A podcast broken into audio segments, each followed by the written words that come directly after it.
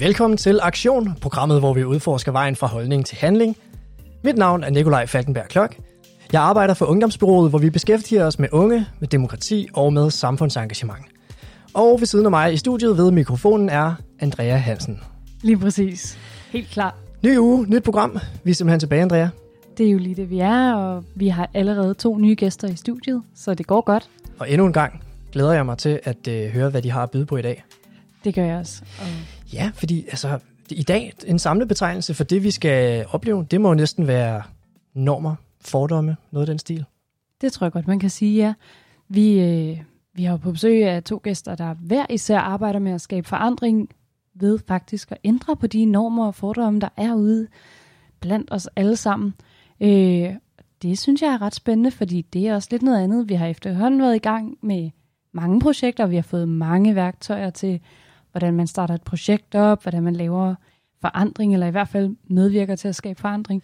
Ja, og jeg synes, at det er, det er lige vigtigt, og det er lige inspirerende, synes jeg. Altså, det, nu kan det godt være, at vi sidder her, eller står her i studiet, og, og det er program nummer 16, men jeg er stadigvæk hugt på at finde ud af, hvad de kommende gæster har at sige i forhold til at kunne gå fra holdning til handling, fordi jeg har stadigvæk ikke øh, som sådan rigtig prøvet det, og øh, jeg får, hver gang, så får jeg sådan en, øh, sådan en lille drive, en lille, du ved, tænde en lille gnist øh, på en eller anden måde, i forhold til at kunne sige, jeg vil sgu også gerne gøre noget. Men det skal jo heller ikke være sådan, at man gør noget bare for at gøre det. Det skal være, fordi der reelt er en passion. Ja, en Der, der mangler jeg måske noget. noget man, ja, et eller andet. noget, man er utilfreds med. Noget, man, man kan se det der, det kan blive bedre. Det kan blive så meget bedre for os alle sammen. Ja, og det her for, for både dig og mig, så er det jo faktisk også en træning i overhovedet at kunne øve sig i, at forestille sig, at verden kunne se anderledes ud. Ja, det har vi jo også snakket om. Hvordan kan man det? Altså, hvordan kan man tænke et fremtidsscenarie, der er federe og bedre? Det er vildt svært at se for sig. Det synes jeg også er mega, mega svært, men altså heldigvis er der da mega mange seje øh, unge, som kan finde ud af det, øh, som du og jeg og alle mulige andre kan, kan lære noget af. Præcis. Og det er jo to af dem, vi skal have fat i i dag. Andrea, nu har vi plapret længe nok. Skal vi ikke til at byde velkommen til vores to gæster? Det synes jeg, vi skal. Vi har på besøg af Digte Sara Jensen, der står herovre ved siden af mig, der har øh, stiftet Fordomsfri Ungdom. Hej Digte. Halløj. Halløj. Og så har vi på besøg af Anna Vandel Petersen, der har øh, været med fra starten i det, der hedder Normstormerne. Hej med dig, Anna. Andrea. Og hvordan har I det godt? Er I klar til at lave lidt radio? Helt sikkert. Jeg glæder mig. Så klar. Fedt. Det- Godt, der er god energi fra start. Det er fedt. Det er nemlig mega fedt. Øhm, vi gør det jo sådan i vores program, at vi tager en af gangen, så derfor så lader vi dig vente lidt, Anna, og så øh, retter jeg mit blik mod digte. Og øh, jeg kunne rigtig godt tænke mig, at du bare lige startede med at fortælle os, hvad er det for et projekt, du har startet? Ja, men øh, Fordomsfri Ungdom, det er en organisation, der har til formål at nedbryde fordomme blandt unge, og det gør vi gennem enkelte events, som er gratis, og som man bare kan komme til, som ligesom er i, i tidsånden, hvor at unge har rigtig travlt, så derfor kan de komme til enkelte events, som medlemmerne har skabt. Og det kan være store fordomme, som fordomme om hudfarve, og små fordomme, som fordomme om for eksempel Hellerup-drengen. Og øh, det er egentlig skabt, fordi at vi skal se mennesker som dem, de er. Altså, og det synes jeg, der har jeg en ret god historie til, fordi at jeg var på ungdommens øh, Røde Kors ferielejr, og mm. der var to drenge med anden etnisk baggrund, og den ene var sådan 12 år gammel, og den anden var sådan 6 år gammel, og så spørger den 12-årige så den 6-årige, man, øh, hvor kommer du fra? Og så svarer den lille øh, 6-årige dreng sådan, øh, hvad? Og har bare et stort spørgsmålstegn på ansigtet. Og så er den store dreng sådan, er du araber? Er du iraner? Er du iraker? Hvad er du? Og øh, så ser den lille dreng på den store dreng med kun det ansigtsudtryk, at der, som den lille dreng kan have. Og siger, jamen jeg er da bare menneske.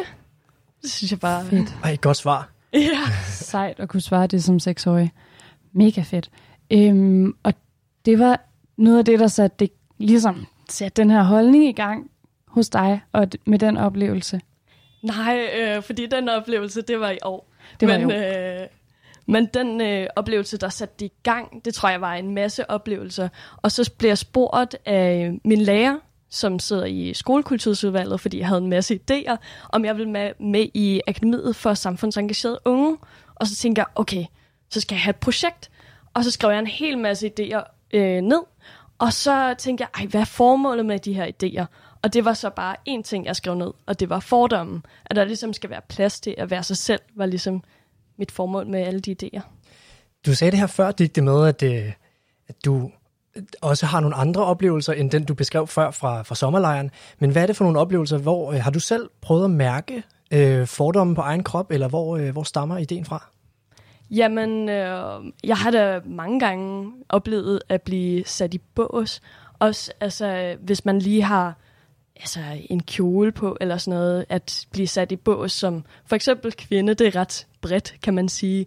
Men øh, hvor jeg er sådan lidt, ah okay, og så, så har man lige gået en dag uden makeup og så bliver man sat i en anden bås, fordi så er man ikke rigtig kvindekassen, så må man blive sat i en anden kasse. Og fordi folk øh, er sådan lidt skræmte over det fremmede. Altså. Mm.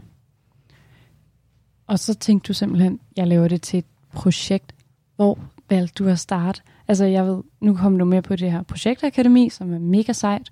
Øhm, men starter man med at øh, lave en Facebook-side, eller starter man med at lave et CVR-nummer, eller starter man med at ringe til sin mor og sige, jeg har fået en god idé, hvad gør jeg?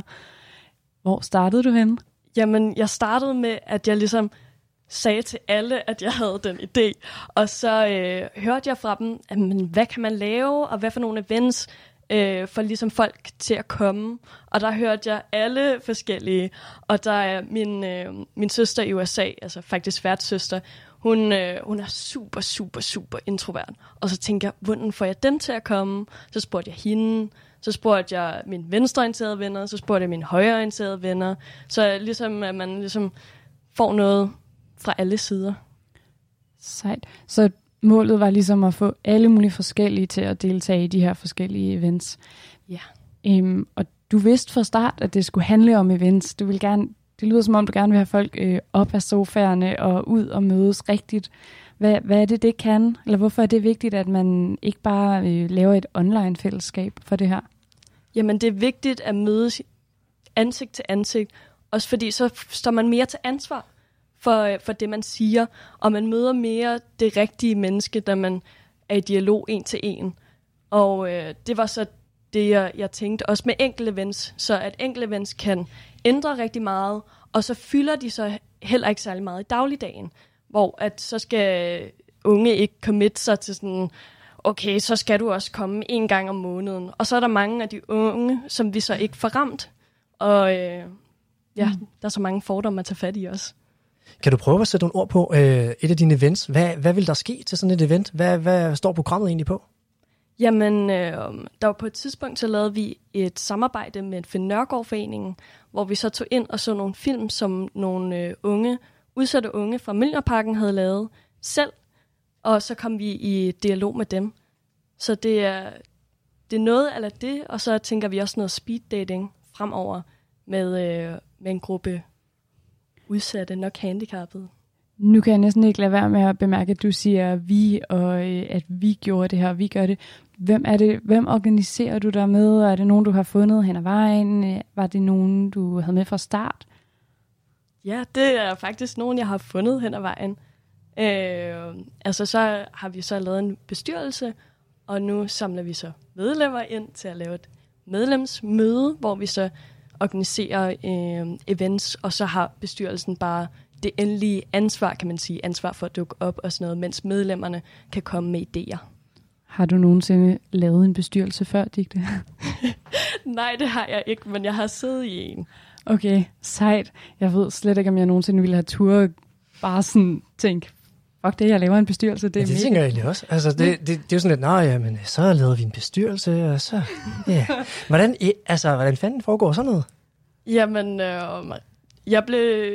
Altså, mine venner, som i foreningslivet, blev ved med at sige til mig, ej, altså, I er jo ikke en rigtig organisation, før I har haft jeres stiftende generalforsamling, hvor I så får en bestyrelse. Øhm, og så blev jeg jo sådan lidt, okay, jamen så skal vi da have det, og jeg skal have der nogen, øh, nogen ombord, så det ikke bare er mig, der sidder og øh, prøver at udtænke en plan. Øh, og så, ja, så fik jeg det på benene, samlet nogle snacks og holdt det i min kærestes fælleskøkken. Super, jamen altså, sværere behøver det vel åbenbart ikke at være. Bare lige, så, så er vi i gang. Det synes jeg skulle er, det er sejt, Digte, at, øh, at I lige har fået banket det øh, på benene der. Hvordan egentlig i forhold til, øh, til sådan drømmene med projektet, fordi nu kalder du det, eller I kalder det øh, fordomsfri ungdom. Mm. Er der et mål om, at man til sidst ender ud med en ungdom, der er fordomsfri? Ligger det i navnet, eller hvad er målet? Ja, altså navnet er jo mest for at provokere jo. Altså mest for at være sådan, okay, det er stort, så ved man ligesom lidt, hvad vi står for. Men man kan aldrig være helt fordomsfri. Man har altid nogle fordomme. Altså det, som vi stræber efter, det er, at man kan også sætte sine fordomme til side, når man så taler med det enkelte menneske, og se dem som et menneske, og mere nuanceret, øh, i stedet for at man ligesom lader fordommene styre en. Okay, så det der med, at, at øh, fordomme kan, kan sådan set være ja, enten noget, vi lever med, eller noget, vi reelt godt kan acceptere findes, så længe de altid er til forhandling, og man er åben over for individer, eller hvordan? Ja, det er sådan lidt det. Okay. Jamen, det giver egentlig meget god mening, fordi jeg tænker også sådan, at det var i hvert fald en af de ting, jeg øh, stussede over på forhånd. Ikke så meget, at jeg tænkte, at det var nødvendigvis provokerende i navnet, men jeg tænkte sådan, hmm, kan man nogensinde blive fordomsfri? Fordi man vil mm. altid kigge på et andet menneske og have en eller anden idé om, eller en forestilling om, hvordan det menneske vil agere baseret på en eller anden oplevelse, man har haft. Men, eller hvad, nu er der en markering herovre fra, fra Anna? Jamen, jeg, jeg tænkte, jeg så lige stenet over det. Hvad, vil, vil du, hvad synes du forskellen mellem en fordom og en forventning er? Det har jeg tit tænkt på selv. Ja, jamen, altså fordom er ret tit forventninger, fordi det er sådan en forventning til, at så er du i den øh, kasse, og så skal du også leve op til dem. Og der er også noget, der hedder Rosenthal-effekten, som er, at hvis man har nogle forventninger om en gruppe, så vil de også prøve at leve op til den forventning. Så for eksempel, hvis man siger, at anden etnisk, dem med anden etnisk baggrund, så er, er vilde og u, altså ustyrlige i skolen, så hvis man bliver ved med at have den forventning til dem, så er det også det, som de lever op til. Det giver, altså det giver i virkeligheden ret god mening, fordi den går jo også den anden vej, hvis man har positive forventninger til nogen, at så oplever man i hvert fald også tit, at de så blomstrer mere, eller at de lykkes med flere ting, ikke? Øhm. Det er jo sådan en selvopfyldende profeti på en eller anden måde. Mm. At det lyder meget, meget ja. flottere at kalde Rosenthal-effekten. Den har jeg faktisk aldrig hørt om før. Nej, det havde jeg heller ikke. Ja, det var et 9. klasses. Nå, ja, okay. Nå, men sådan bliver vi så meget klogere hele tiden. Det er dejligt. Ja, og øhm, hvad laver du primært øh, projekter her i København. Vi er i København, og jeg ved, at du øh, også selv bor her. Eller vil du gerne rundt i Danmark? Nu siger du gymnasieelever. Er det primært dem, eller er det alle aldre? Altså, det er sådan mest unge, vi prøver at, at ramme. Og øh, der er altså langt ud i fremtiden, visionen, det er jo, at vi når hele vejen rundt, også fordi, at jeg ved, at øh, københavnere kan sagtens have nogle fordomme om jyder, for eksempel. Det og, lige det, jeg tænkte. Og sådan noget, ja. Øh, ja. Okay, fedt. Det er sgu meget stærkt. Altså, øh, det er altid godt at have sådan en eller anden vision, tænker jeg, i forhold til, hvor skal projektet hen? Fordi nogle gange i programmet, der har vi også blevet mødt af folk, som har sagt, øh, på den ene øh, fløj, som har sagt, øh, jamen, vi skal nærmest indtage verdensherredømmet. Nu overdriver jeg lidt. Men altså, vi skal blive de største i verden. Øh, vi skal virkelig bare ture drømme stort, fordi det er det, der driver os. Og så er der andre, der siger, vi kender vores begrænsninger, og det her projekt, det er ikke født til at skulle være kæmpestort. Men alligevel her, Digte, du tænker sådan, okay, det må i hvert fald gerne dække Danmark som minimum. At sige, okay, vi er ude i hele landet. Mm. Hvordan, øh, hvordan håber du på, at du ligesom, hvad, hvad er næste trin for at kunne nå dertil? Jamen, jeg tænker, at det bliver sådan noget klassisk ungdomsorganisation, at man så laver lokalafdelinger, ligesom man ser med ungdomspartier.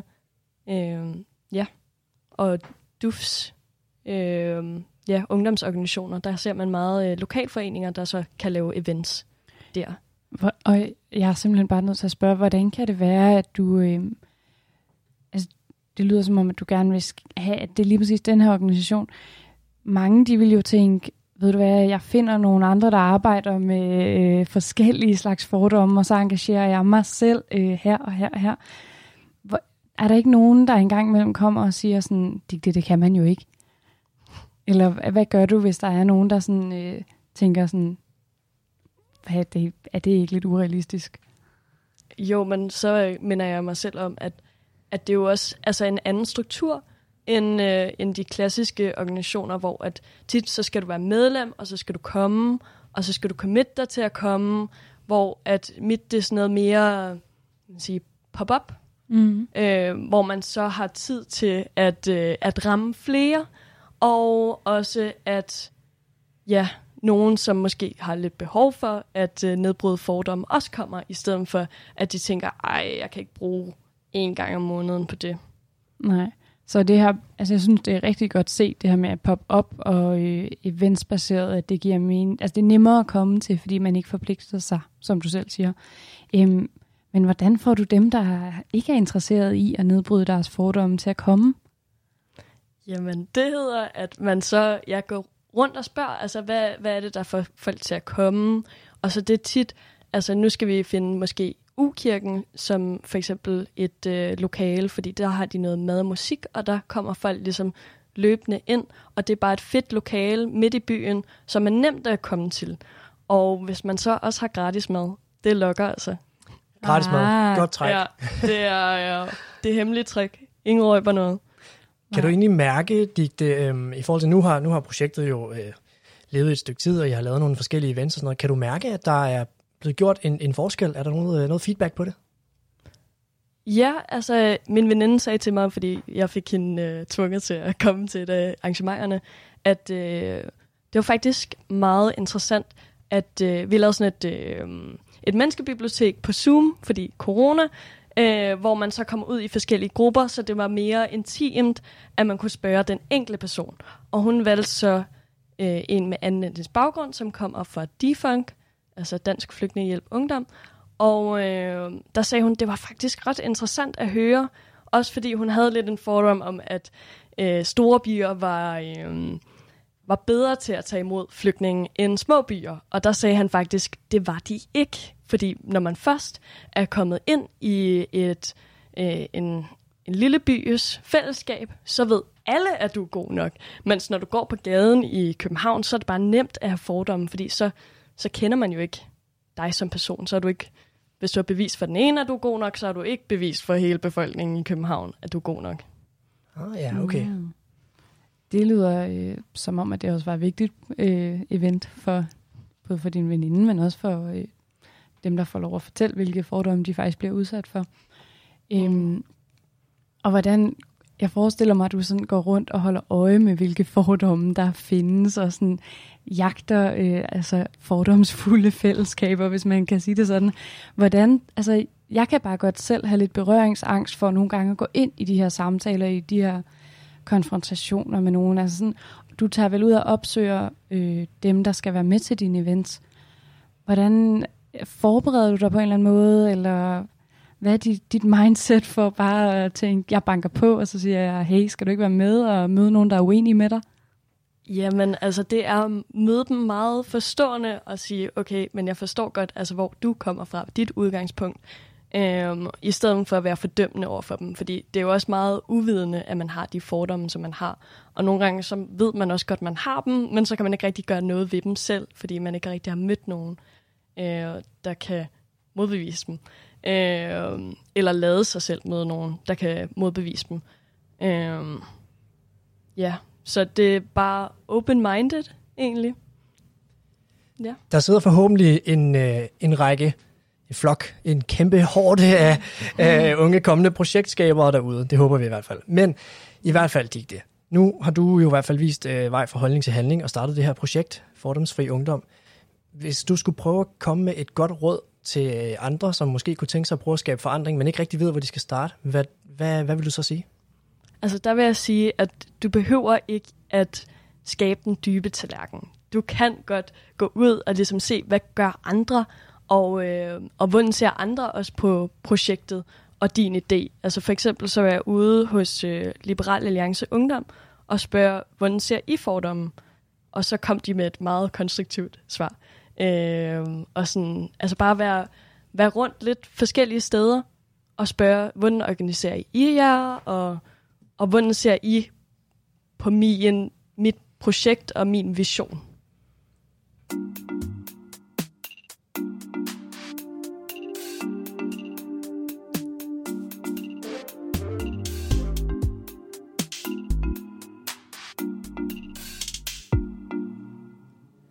Du lytter til Aktion, hvor vi har besøg af Anna fra Normstormerne og Digte fra Fordomsfri Ungdom.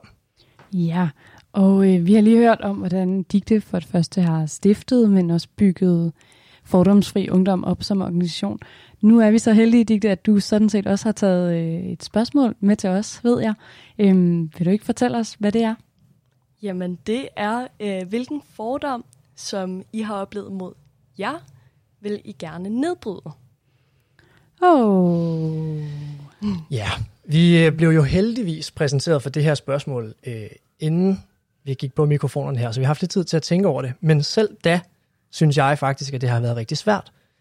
Øh, og jeg synes i virkeligheden, at i løbet af den tid, jeg har brugt på at overveje, jamen, hvad fanden er jeg egentlig blevet mødt af? Jeg tror, det er gået mere og mere op for mig, at jeg befinder mig i en ret privilegeret position, hvor jeg egentlig ikke rigtig bliver mødt af særlig meget, som er sådan fordomsfuld på en, en, en ond måde, som sådan stikker og gør indtryk. Altså det vidner i hvert fald om, når man skal grave meget efter en oplevelse eller et eller andet, at så er der Mm. måske heller ikke så meget at komme efter. Øhm, Men vi kommer også ret hurtigt frem til, at der er jo nogle af de sådan, øhm, altså mindre fordomme. Du sagde selv, at du skalerede lidt i, hvor alvorlige de her fordomme er. mm. Vi snakkede om det her med øh, at være fra København versus at være fra Jylland, og øhm, vi snakkede om at være mand og kvinde, og altså der er jo øh, helt vildt mange, når man først sådan begynder at kigge og få øje på dem. Øh, Ja, så det kan jo virke latterligt i det store billede i virkeligheden, når man ved, hvilke fordomme, der eksisterer derude. Altså, hvor folk virkelig bliver ramt på den, Mm. mm. på den dyb måde. Øh, men det, som jeg så lander på for at kunne besvare spørgsmålet, det må være at sige, øh, som københavner, at blive mødt med en fordom om, at man ikke ved en skid om, hvad det vil sige at være fra Jylland, eller at bo på landet, eller generelt noget, der ikke har med København at gøre.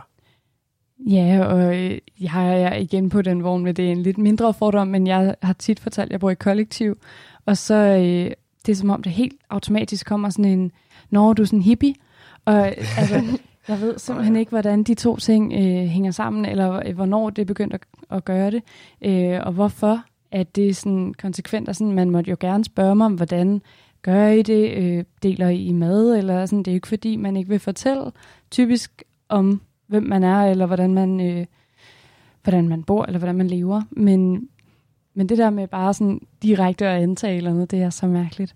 Eller det, det er ret ubehageligt i hvert fald at blive mødt af.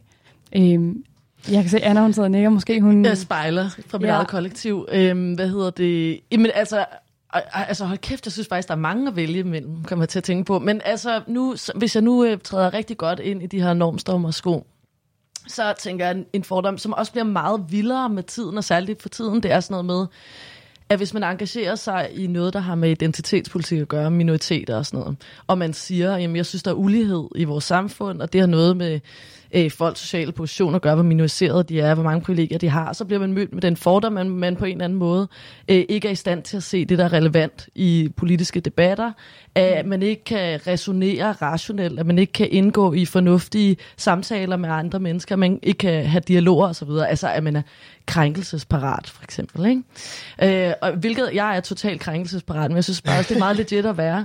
Øh, men der er noget med den fordom mod folk, der engagerer sig i ulighedsspørgsmål, som øh, virkelig er intens, så det er faktisk, man kan ikke sige ret mange ord, før folk ligesom siger til en, at, man, mm. at det, man er interesseret i, ikke er validt. Nej, den bliver meget hurtigt triggered. Altså, det er virkelig sådan et, et giftigt øh, ord, det her med, med, med krænkelse, eller det er det jo blevet. Det er jo sådan helt absurd. Jeg, jeg har egentlig aldrig nogensinde hørt nogen, der arbejder med antidiskrimination, øh, sige, at de var krænket. Nej. Altså, jeg ved ikke, hvem der har fået det ord med, som at det er man jo. Altså, man er jo krænket. Det, det synes jeg faktisk er en meget god beskrivelse. Det bliver jo bare brugt til at devaluere ens oplevelse af krænkelse. Ikke? Jeg, jeg synes virkelig, der er noget, krænket er blevet synonym med, du vil ikke snakke, du, har egentlig, du er bare optaget af dig selv og dine egne små følelser, de er irrelevant for os andre. Pisse irriterende. Ja. Ja. Det, det er jo Mm. virkelig øh, skrækkeligt, at man kan bruge sådan et ord, eller opfinde et begreb, og så lige pludselig have lavet en hel retning for noget. Hvordan øh, er det en af de øh, problemstillinger, I også har forholdt jer til i fordomsfri ungdom? Ja, men det er også lidt sjovt, at der er nogle ting, der bare får øh, negativ værdi, selvom de ikke burde have det. Altså for eksempel, så er der øh, min søster den anden dag, der er hun sådan, ej, ad, hun er egentlig meget hård på benene, og så er man sådan, og så er det egentlig lidt fordomsfuldt, fordi så er det ikke, fordi hun er hård på benene, men så er det ligesom pakken, der følger med. Altså sådan ekstrem venstrefløj, bor nok også i et kollektiv og sådan noget, ikke? Men hvorfor skal det også være negativt? Altså det er også lidt et, et spørgsmålstegn ved det. Og så jeg, jeg kunne godt, øh, jeg nikkede lidt genkendende til øh, de fordomme, fordi da du sagde kollektiv, så tænker jeg også, okay, ja, der var også nogle fordomme der. Øh, Hos dig selv. Ja, hos mig selv også. Øh, og som jeg har mødt ja, hos andre. Kan fordomme nogensinde være positive? Ja, det kan det jo godt være. Altså, da vi øh, snakkede om forventninger, så er der jo også positive forventninger. Altså, øh, en fordom om en hvid mand, ikke? Så, øh, som succesfuld eller sådan noget.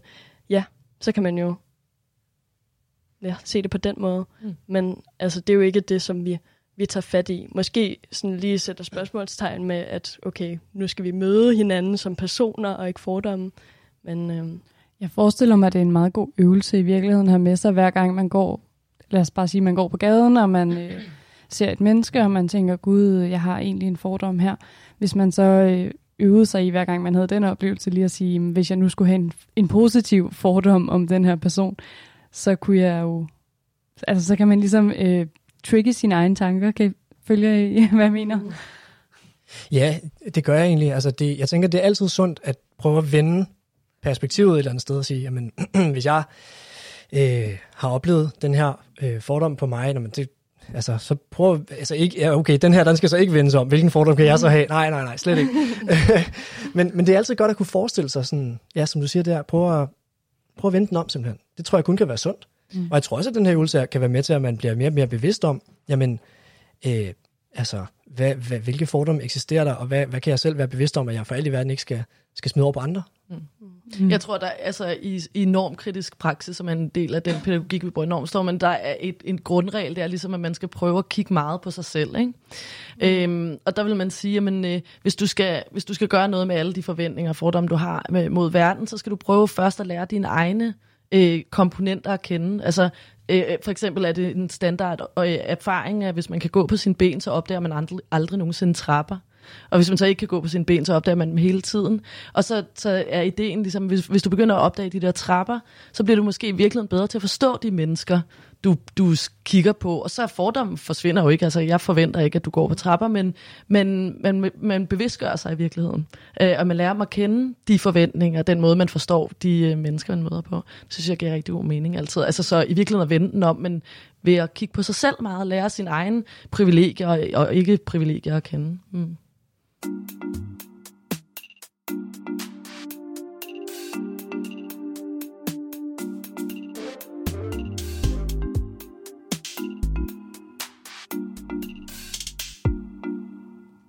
Du lytter til Aktion, hvor vi har besøg af Anna fra Normstormerne og Digte fra Fordomsfri Ungdom. Ja, vi har hørt en masse først om fordomsfri ungdom, og nu har vi lige været igennem en ret spændende snak om, hvilke fordomme vi selv har, og også hvilke fordomme vi er blevet mødt af ude i samfundet. Øhm, nu går vi videre til at snakke lidt øh, med dig, Anna, fra Normstormerne, og jeg forestiller mig ikke, at vi skifter helt emne i virkeligheden, for vil du ikke starte med at fortælle os, hvad er det Normstormerne er bygget op omkring? Hvad er det for et arbejde, I laver? Altså, basalt set så er vi et undervisningsprojekt, og vi underviser øh, i folkeskolen i 7. og 10. klasse i Aarhus og Københavns Kommune. Så det er vores primære aktivitet. Og vi, under, øh, eller vi underviser ligesom øh, for at lave noget præventivt arbejde i forhold til diskrimination og mobning af øh, børn og unge, som på en eller anden måde divergerer, ikke passer ind i normer for køn og seksualitet. Øhm, og, øh, og man kan sige overordnet, så, så er normstormerne, hvis jeg, i virkeligheden tror jeg bedst, jeg kan forklare, hvad normstormerne er, ved at sige, hvad de ikke er. Mm. Altså, øh, der er jo rigtig mange folkeskoler og uddannelsesinstitutioner og virksomheder, der i årvis har været interesseret i på en eller anden måde, hvad gør vi ved minoriteter. Og så har man øh, i rigtig mange år har der været tradition for ligesom at køre sådan en tolerancefordrende tilgang. Ikke? Altså, vi skal lære at tolerere de her mennesker, som på en eller anden måde falder uden for de her normer. Så det kunne være en person i en kørestol, det kunne være en bøsse, det kunne være en transperson, det kunne være en, der er etnisk minoritet. Øhm, og det har man så løst ved at prøve at skabe tolerance. Det gør man gerne øh, via for eksempel menneskebiblioteker, eller man inviterer en i kørestol ud i en folkeskoleklasse, og så, så skal vedkommende fortælle noget om, hvordan er det. Og så i den der folkeskoleklasse, så bliver de bare, de synes bare, at den her person er rigtig sød, og, de, de, de, og nu forstår de så den her ene person. Ikke? Mm. Og, og, og med køn og seksualitet, så har der tit været noget med, at man skulle gå ud, og så skulle man fortælle sin springe ud historie. Og så når man er sprunget ud af skabet, så er man ligesom lettet, og alt er godt, og, og, og, og så bliver man ligesom set. Og normkritikken gør vel dybest set det, at de siger, at det, den løsning, den der toleranceløsning, den er ligesom ikke bæredygtig, fordi det, den beror altid på, at det ene menneske altså, kan repræsentere sig en kæmpe gruppe. En kørestolsbruger bliver alle kørestolsbrugere, men også at det menneske er succesfuldt i at få folk til at kunne lide dem. Mm. Og det bliver man jo tit ved, så derudover være smuk og veltagende og veluddannet og sådan noget der, ikke? Øhm, og øh, så lærer man også eleverne, hvis du er kørestolsbruger eller lesbisk eller etnisk minoritet, så... Øh, er det dit ansvar for folk til at kunne lide dig.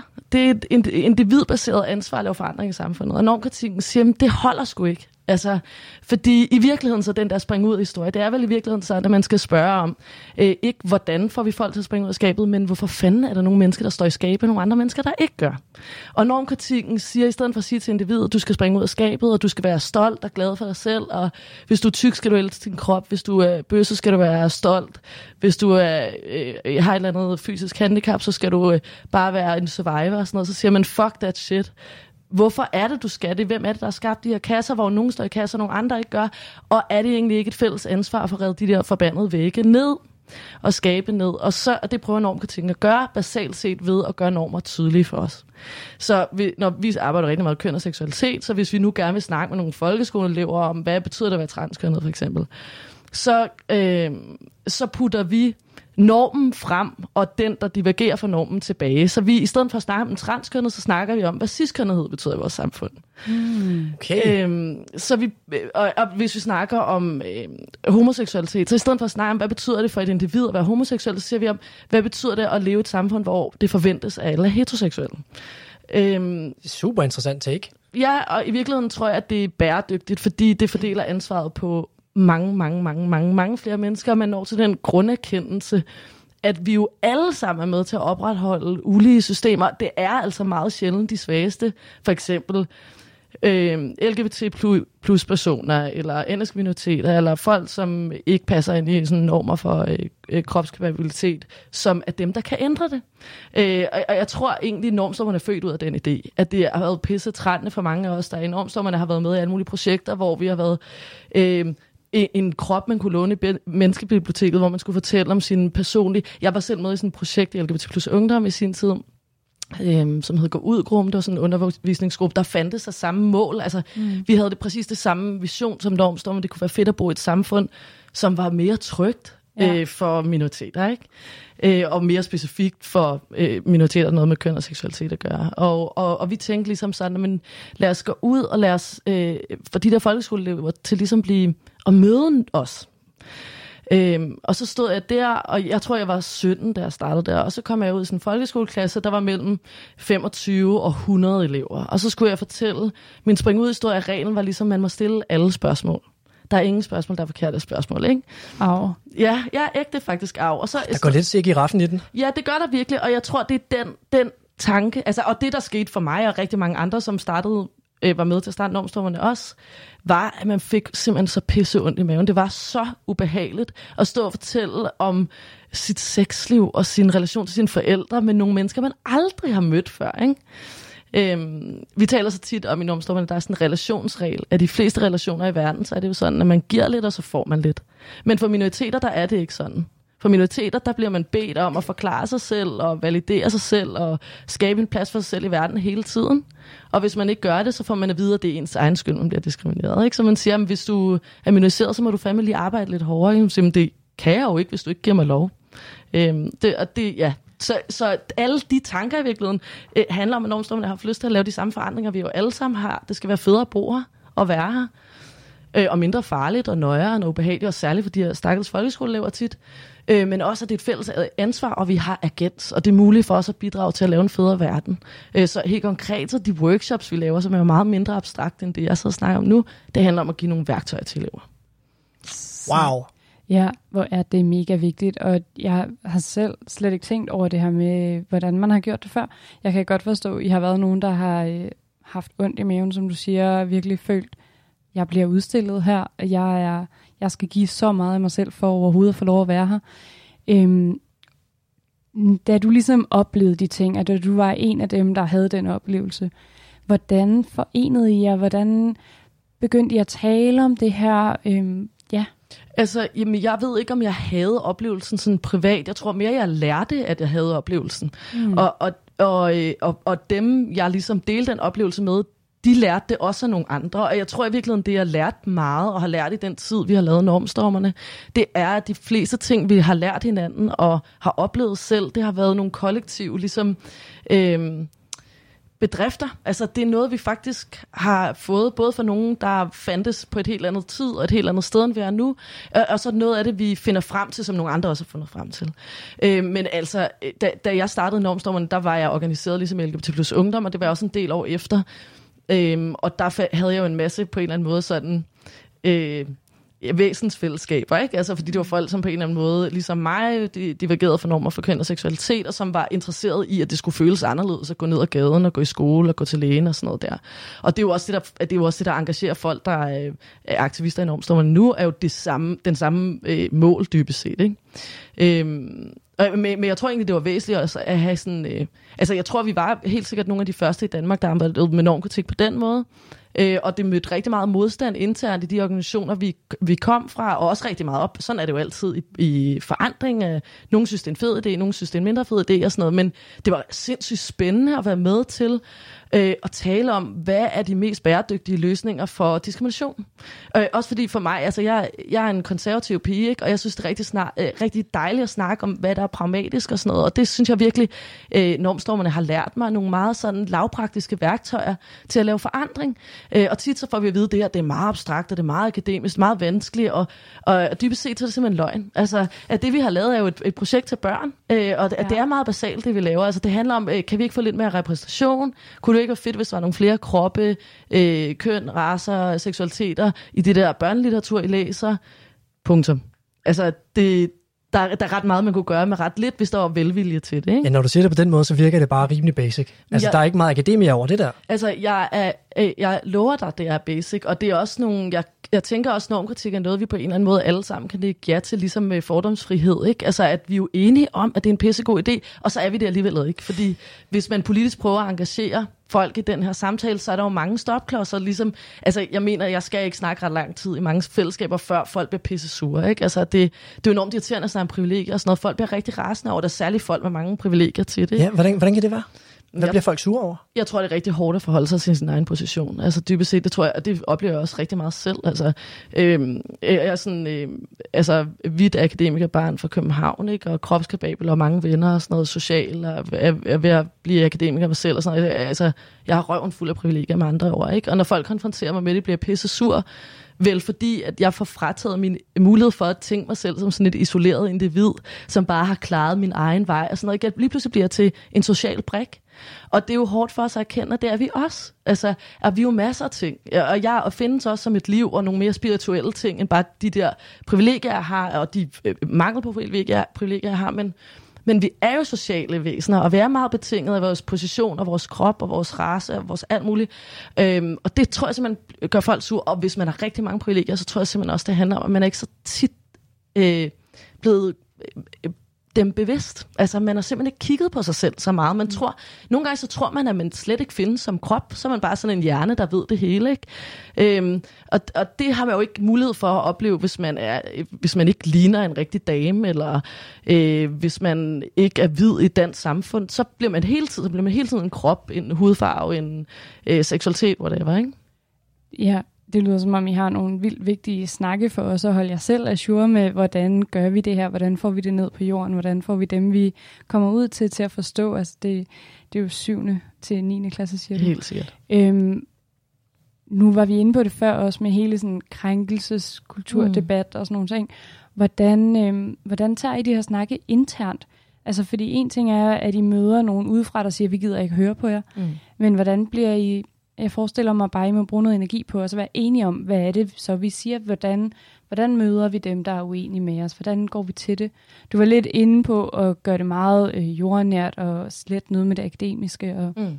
Altså, jeg tror ikke det, at vi, at vi kunne lyde akademisk vil fjerne eller gøre noget ved, om folk synes, vi er krænkelsesparate. Altså, jeg tror, der er nok en politisk fløj, som er meget enige om, at det er vi. Og hvis I googler normstommerne, så vil I også finde et par artikler, hvor de siger, at vi er hjernevasker, øh, folkeskoleelever og sådan noget. Ikke?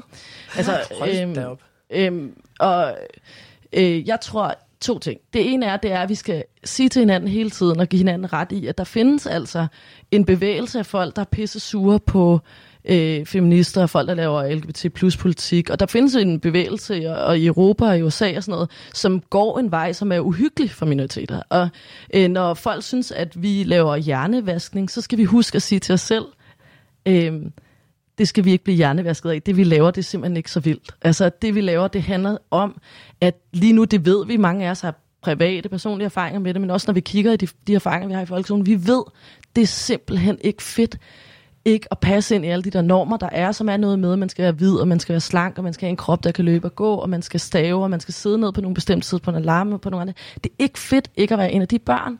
Og det er jo et lavpraktisk formål at sige, at vi kunne godt tænke os, at det var lidt federe at være de børn. Vi ved godt, at det bliver altid fedest for de mest privilegerede, og sådan er det. Vores samfund vil altid være ulige, og det er en del af det. Altså, det er ikke sådan, at vi arbejder mod vores egen selvdestruktion, vel? Altså, vi ved godt, at en del af et socialt liv, det er, at der er hierarkier. Og det vi vel prøver på, det er at give de der børn nogle værktøjer til at opleve de hierarkier mindre faste og mindre voldsomt opdelt. Og, og, og jeg synes virkelig, mange af de folkeskoleklasser er ude i, så tænker jeg, fuck, jeg forstår godt selvmordsrenten for øh, børn, der er transkønnet, er fucking høj. Altså, fordi det er et nøjeren rum at være i, og, og, det, og det vi laver er jo sådan noget, vi laver lege og workshops og sådan noget, ikke? Altså, øh, det handler bare om, skal, vi, skal det ikke være lidt rart at være her? Altså, Jeg har to sådan øh, meget hands-on spørgsmål Ja. til projektet her, Fedt. fordi vi skal også prøve at blive lidt klogere på, hvordan i alverden kommer man egentlig til at lave det, som, som I har lavet. Mm. Øh, så jeg kunne godt tænke mig lige at spørge først og fremmest, Ja. hvor, hvorfor var det, I valgte øh, at gå imod øh, folkeskolen? Altså ikke imod, men som I, hvorfor valgte I, at, øh, at det var der, I skulle sætte ind? Og hvordan i alverden fik I så lov til reelt at komme ind og undervise, på trods af, at der er så også er folk, der mener, at det er hjernevask? Ja, altså øh, på det tidspunkt i 2012 var der altså ikke nogen, der vidste, hvad normkritik var, og der fandtes, altså, der fandtes masser af modstand mod LGBT plus øh, mennesker og sådan noget der, men, øh, men altså, det var et andet tid, og normkritik fandtes simpelthen ikke som begreb i den offentlige debat. Altså, jeg tror simpelthen, vi var nogle af de første, der snakkede om det, så det var en lidt anden ting. Og alle, øh, altså, der var rigt, altså, vi ejede Københavns Kommune og Aarhus Kommune, ikke? Og øh, det, vi laver, er antidiskriminationsarbejde, og det synes mange mennesker var en rigtig god idé på det tidspunkt. Øh, altså, vi samarbejder med børne- og ungdomsforvaltningen, så, det, og, og, og, øh, så på den måde var det nemt at komme til at undervise børn og unge, fordi vi lavede øh, antidiskrimination. Øh, Hvordan fik I dannet den aftale? Jamen det gjorde vi så, vi var, at det, det er faktisk en meget kompleks historie. Men øh, jeg sad i LGBT plus ungdom, så det er meget fra det perspektiv, jeg, øh, jeg var med i den historie. Og vi var rigtig trætte af det der gå ud gruppe show. Vi havde haft for ondt i maven i for lang tid, men vi ville jo stadig gerne prøve at gøre noget ved den der folkeskole, der var så ubehagelig. Øhm, så der, der kom det engagement. Så var der noget engagement i AIDS-fondet, og så øh, var der noget engagement for nogle kommunalpolitikere i Københavns Kommune. Og øh, de initierede så, at, man, at de søgte nogle penge til normstommerne, fik det, og så bad de os så om at, at inkorporere sex og samfund i projektet. Så vi endte faktisk med at være del i tre organisationer. Øh, ja. Ja, altså jeg har bare lige et spørgsmål. Jeg synes, altså jeg kan ikke genkende til det hele, men øh, det er det der med, når folk siger, ej, det var jo bare for sjov. Altså, hvordan møder I det, når, når folk for eksempel bruger bøsse som, mm. som et skældsord, mm. og så de siger, ej, jeg mente det jo ikke, mm. og sådan. Jeg tror faktisk, det er en af de ting, vi møder aller, aller, aller mest i folkeskoleklasser. Det er det der med, at folk siger nogle virkelig homofobiske og sexistiske ting til hinanden, og særligt bøsse bliver brugt hele tiden, ikke? Altså, øh, det er noget med at sige uden at tøve, det må man ikke sige. Altså, og i den situation, så er vi jo tit voksne over for nogle børn, og der er det noget med at vise vel i virkeligheden, øh, at det er en fucking ukammeratlig ting at sige, og det vil jeg ikke tolerere dybest set, i stedet for at snakke rigtig meget om det. Altså, og nogle gange, det mangler man jo folkeskolelærer, der bare siger, sådan der snakker vi ikke. Det lyder som, øh, som om I har nogle, nogle rimelig gode øh, værktøjer i øh, bagagen i forhold til at håndtere de her situationer. Jeg kunne godt tænke mig, Anna, lige at høre, hvis nu du skulle give et godt råd til andre derude, som, øh, som overvejer Ja, at komme i gang med at prøve at skabe forandring. ja. Har du godt råd? Ja, find nogle andre, der nok har samme interesser. Altså, jeg tror simpelthen, det er svært at gøre de her ting alene. Øh, og når du gør det alene, så forhør dig i det, der allerede eksisterer. Der er rigtig, rigtig mange mennesker, der er interesseret i at engagere sig i øh, kamper, kampe mod ulighed, eller hvad man nu har, har lyst til. Og, og så vil jeg sige, altid når det er med at stifte øh, bestyrelser, lave vedtægter og sådan noget, google it. Det findes, jeg har været med til at stifte så mange bestyrelser. Det kan bare sagtens lade sig gøre. Men øh, find en ven, øh, eller find en organisation, der allerede findes. Jeg tror virkelig, det med at etablere sig i en eller anden form for fællesskab, arbejdsfællesskab, det er altid en pissegod idé.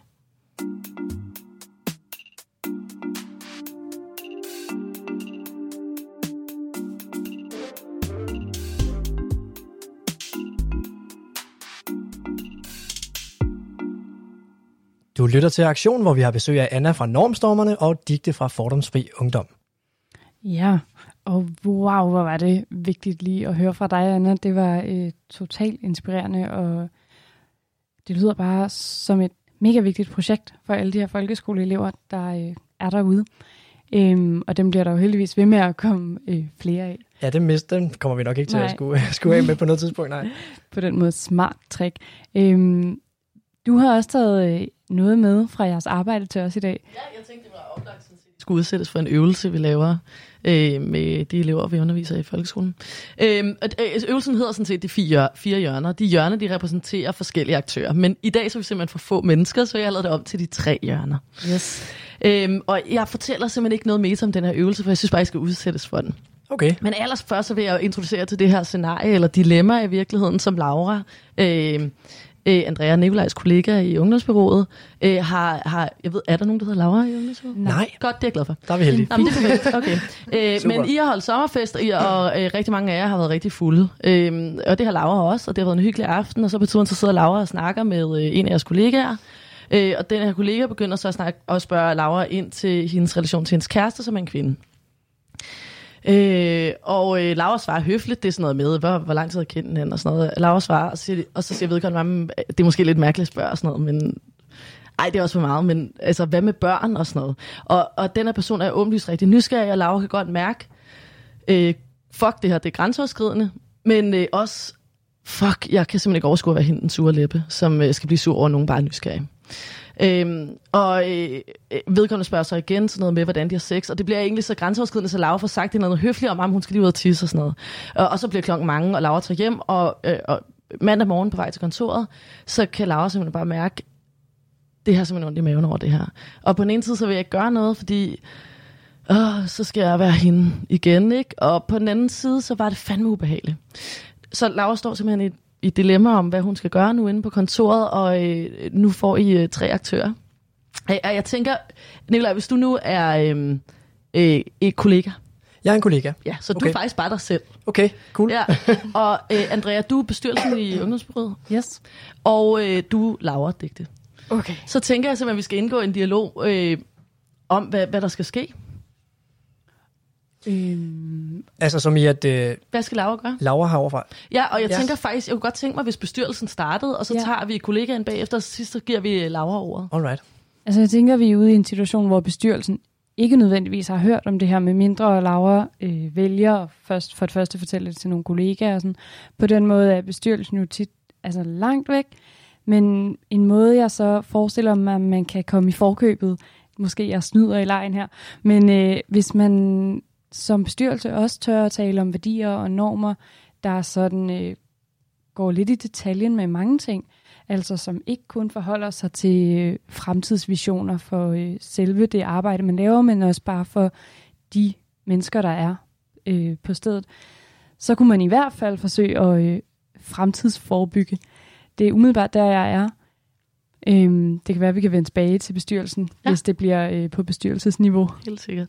Det kan sagtens være, at det ender tilbage der. Øhm, ja, jeg tænker fra et kollegialt øh, synspunkt, og nu er det jo enten på en præmis om, at øh, jeg er blevet betroet det, eller at jeg tilfældigvis har hørt det fra en anden. Men det er ret interessant. Det her, det sker altid i folkeskoleklasser, der er noget med tidsligheden. Og det vigtige er, og som jeg lige glemte at sige, det er, I må faktisk selv bestemme, om I er i gang med at lave en præventiv indsats, eller er I i gang med at lave en indsats, der handler om, at Laura har sagt det til jer. Og, og I må også gerne finde på noget, der har begge dele i sig. Men det findes, at I kunne have gjort noget på forhånd, og det findes også, at der er noget, I kunne gøre lige nu. okay, jeg tror, at øh, jeg tror, jeg tror, jeg vil gå præventivt til den øh, nu her, og sige, at jeg tror, øh, altså lidt i forlængelse af, af det, som øh, bestyrelses Andrea øh, sagde før med at øh, tale om værdier og normer, og, og, og ligesom at hvis man oppefra har nogle værdier, der skal sive ned gennem organisationen, så er det også meget vigtigt, at kollegaerne, som jo udgør organisationen, øh, jeg kan man sige, leve, efterlever de værdier, der, øh, der er blevet sat. Jeg selvfølgelig også bare har almindelig omsorg for andre mennesker, og øh, kan opføre sig ordentligt, men, men i hvert fald, at så vil jeg nok øh, håbe, at, øh, at Laura, som har som følt sig øh, uretfærdigt øh, behandlet, eller sådan føler, at det, det har været grænseoverskridende, Krænket. har krænket, lad os da bruge ordet, øhm, jamen har, har en betroet kollega, Mm. En, som, som hun til enhver tid ville kunne tale med om det og sige, prøv her, jeg havde den her oplevelse. Øh, jeg, du ved, vi, vi fik et råd sidste gang, vi havde et program, hvor der blev sagt, hvis det gør ondt, så sig det højt. Mm. Øh, Hvis du ikke kan sige det højt, så skriv så det skriv ned. det ned. ja. Og så kan man altid skrive det i en, en besked til en betroet kollega, for eksempel. Hvis, hvis det kunne være noget, det er jo også en mulighed.